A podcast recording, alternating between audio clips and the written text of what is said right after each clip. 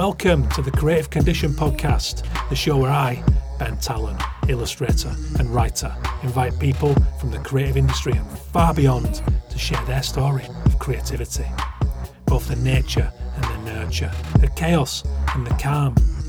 Creativity is a fundamental pillar of human happiness, something I'm increasingly fascinated by and so often misunderstood.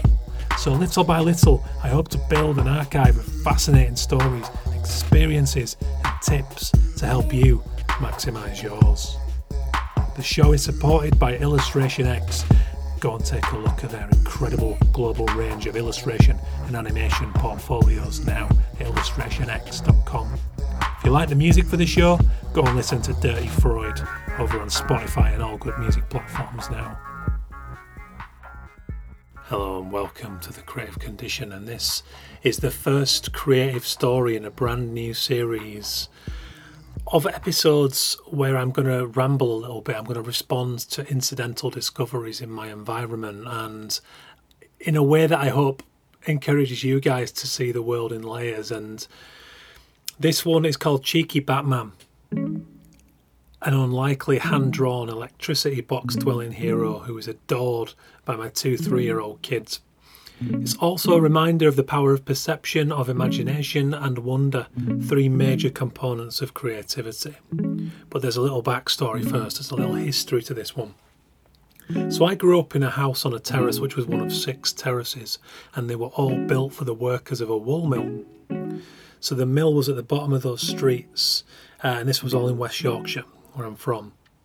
And the mill was on its last legs by the t- by the mid to late 1980s when I started to play out, and it would go from what was a skeleton crew of staff to just two security guards, to then total abandonment until in 2004 or so, when it burned down and was replaced by flats, which of course had absolutely nothing to do with the local property developer's legal inability to develop the building into accommodation because the building was listed but what that meant was, given that the mill was tucked away from the main road, away from any other of the surrounding council estates, it was only really known by the people who'd worked in the mill, the families who lived around it.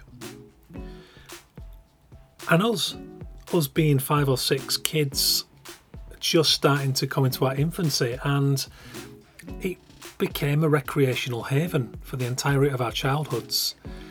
Now, the mill had a waterfall right in the middle of it, woods, stream, sprawling gardens that grew wild, and a five a side football pitch sized area of tarmac that, that had been a car park for the mill workers.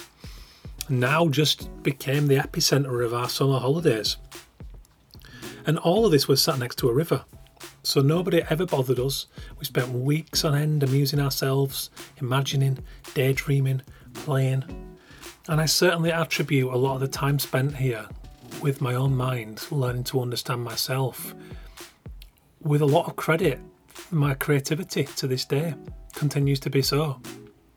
But before I was of an age to play out without my parents, we'd go exploring, bike riding, and climbing down there with my mum, my dad, or both of them sometimes.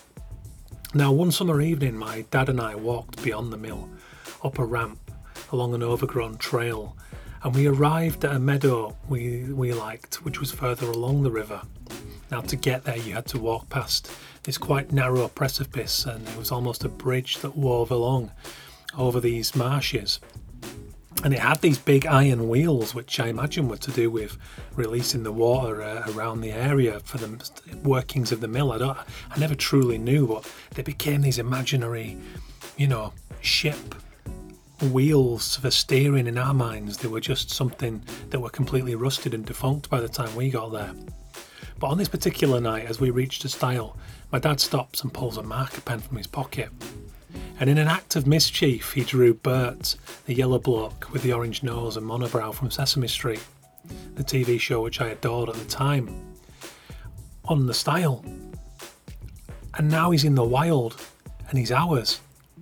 And every time we returned, as Bert was more naturalised and faded into the environment, he illuminated a small boy's heart and expanded his imagination, bringing a sense of wonder to the world, this, the most mundane of incidental doodles. And who knows what he meant to other people, But to me, it was pure magic because I'd go back there and he would always be there. And I mean, he wasn't years later, he completely disappeared and then the stile disappeared as development happened. But it was a special memory. And maybe I'm painting in artificial sensory details 35 years later because nostalgia, let's face it, it tends to do that. But I can smell the long, lush grass and feel the tension of a setting summer sun, that first creeping darkness that meant I had to be home sharpish in later years. And I still feel the tickle of midges and bugs trying to bite my skinny, pasty biceps. Now, 35 years later, I'm a father to twins, and the world has changed. Now, there's only houses there anymore. There's no green space. I mean, that's the picture, isn't it? That's what's going on in the world, and that's why we're in the mess that we're in. Um, and now, my brief in this new world as a parent to climate collapse children, I mean, that's the only way I can describe the brief. Look out your window. It's lashing with rain as I speak, and it's still muggy, and it's a breeze as well, and it's just confused out there. And that's our harsh looming reality in 2023, which is to raise imaginative, emotionally resilient, creative children who are not blindly subservient, who can problem solve and see possibility and magic in the world, no matter how mundane or dull others might consider certain parts of it. And that's where Cheeky Batman comes in. So, the story today, some 35 years after that, is that every time we pass through the local park before we reach the corridor of trees or the play park. They'll burst into life and run over to a dark green electricity box, a piece of street furniture that very few people ever notice as they pass it. It's so dull and meaningless that it might as well be a modern ghost.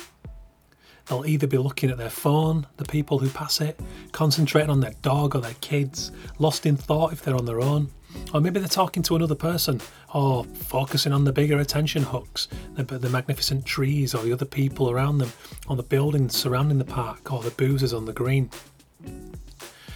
See, that's one of the biggest changes between Bert and Cheeky Batman's time. That headspace is always full. So back then we had a little more time with ourselves to see the things around us and, you know, just take time to understand things and that's why so many of us burn out these days, myself included. Your mind, and I've been writing about this in The Creative Condition, the book that's coming out in March 2024, your mind is no different to those phones that we're all looking down at. It has a daily battery and it's a finite resource. And when you stop and start to think of it like that, isn't it easy to see why we're all shells, burned out on our couches sometimes? Anyway, on this box, this electricity box, is a bad marker pen doodle of what looks to me and them as Batman with his tongue out. And it's so naive. Check the image for the podcast and you'll see it. He's been drawn with a chisel tip marker with two lines for eyes and what might be an unintentional deviation with the pen that looks like a tongue poking out at the bottom of his mask. It's hard to find the words to convey the volcanic eruption of glee and laughter that cheeky Batman gives the kids every time I point him out and when we pass. They're pumped as soon as they realise that we're in the vicinity and that we might get a chance to check in on him. So, why am I telling you about this and what does it have to do with creativity? Well, I believe that the ability to see our environment in layers is a major skill. That we can always find intrigue, amusement, or belonging no matter where we are. If we can see potential, positives, and a possibility in even the smelliest of shitholes, then I think we're winning in life. It just gives magic to the bleakest scenarios, in my opinion and my experience. The place in which we spend the dominant portion of our time does not become invisible if you know how to change the prism through which you view it. So that could be that same trip to work, that same bus route where you look out the window and you don't see anything because it's become invisible to you. Maybe it's the walk to work. Maybe it's the walk up your garden, in my case, to the studio. Maybe it's the same routine every morning where you go about your tasks in just such a way where you're not alive to the incidental changes or presences within it. And I just think the smallest details in our surroundings can trigger new and valuable trains of thought but the overworked, you know, the overworked, the overlooked becomes the hero, and we gain control over the way we respond to our environment when we get to thinking that way. Now, we have different minds, every one of us, and we can be predisposed to divergent thinking, but divergent thinking can also be developed.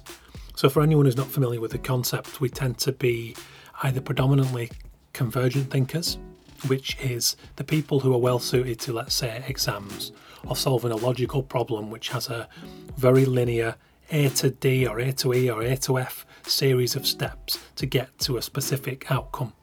So I have friends who are, you know, mechanics or engineers, and there's much more of a problem to solve, and there's one route to get there, and there's a certain outcome that you want.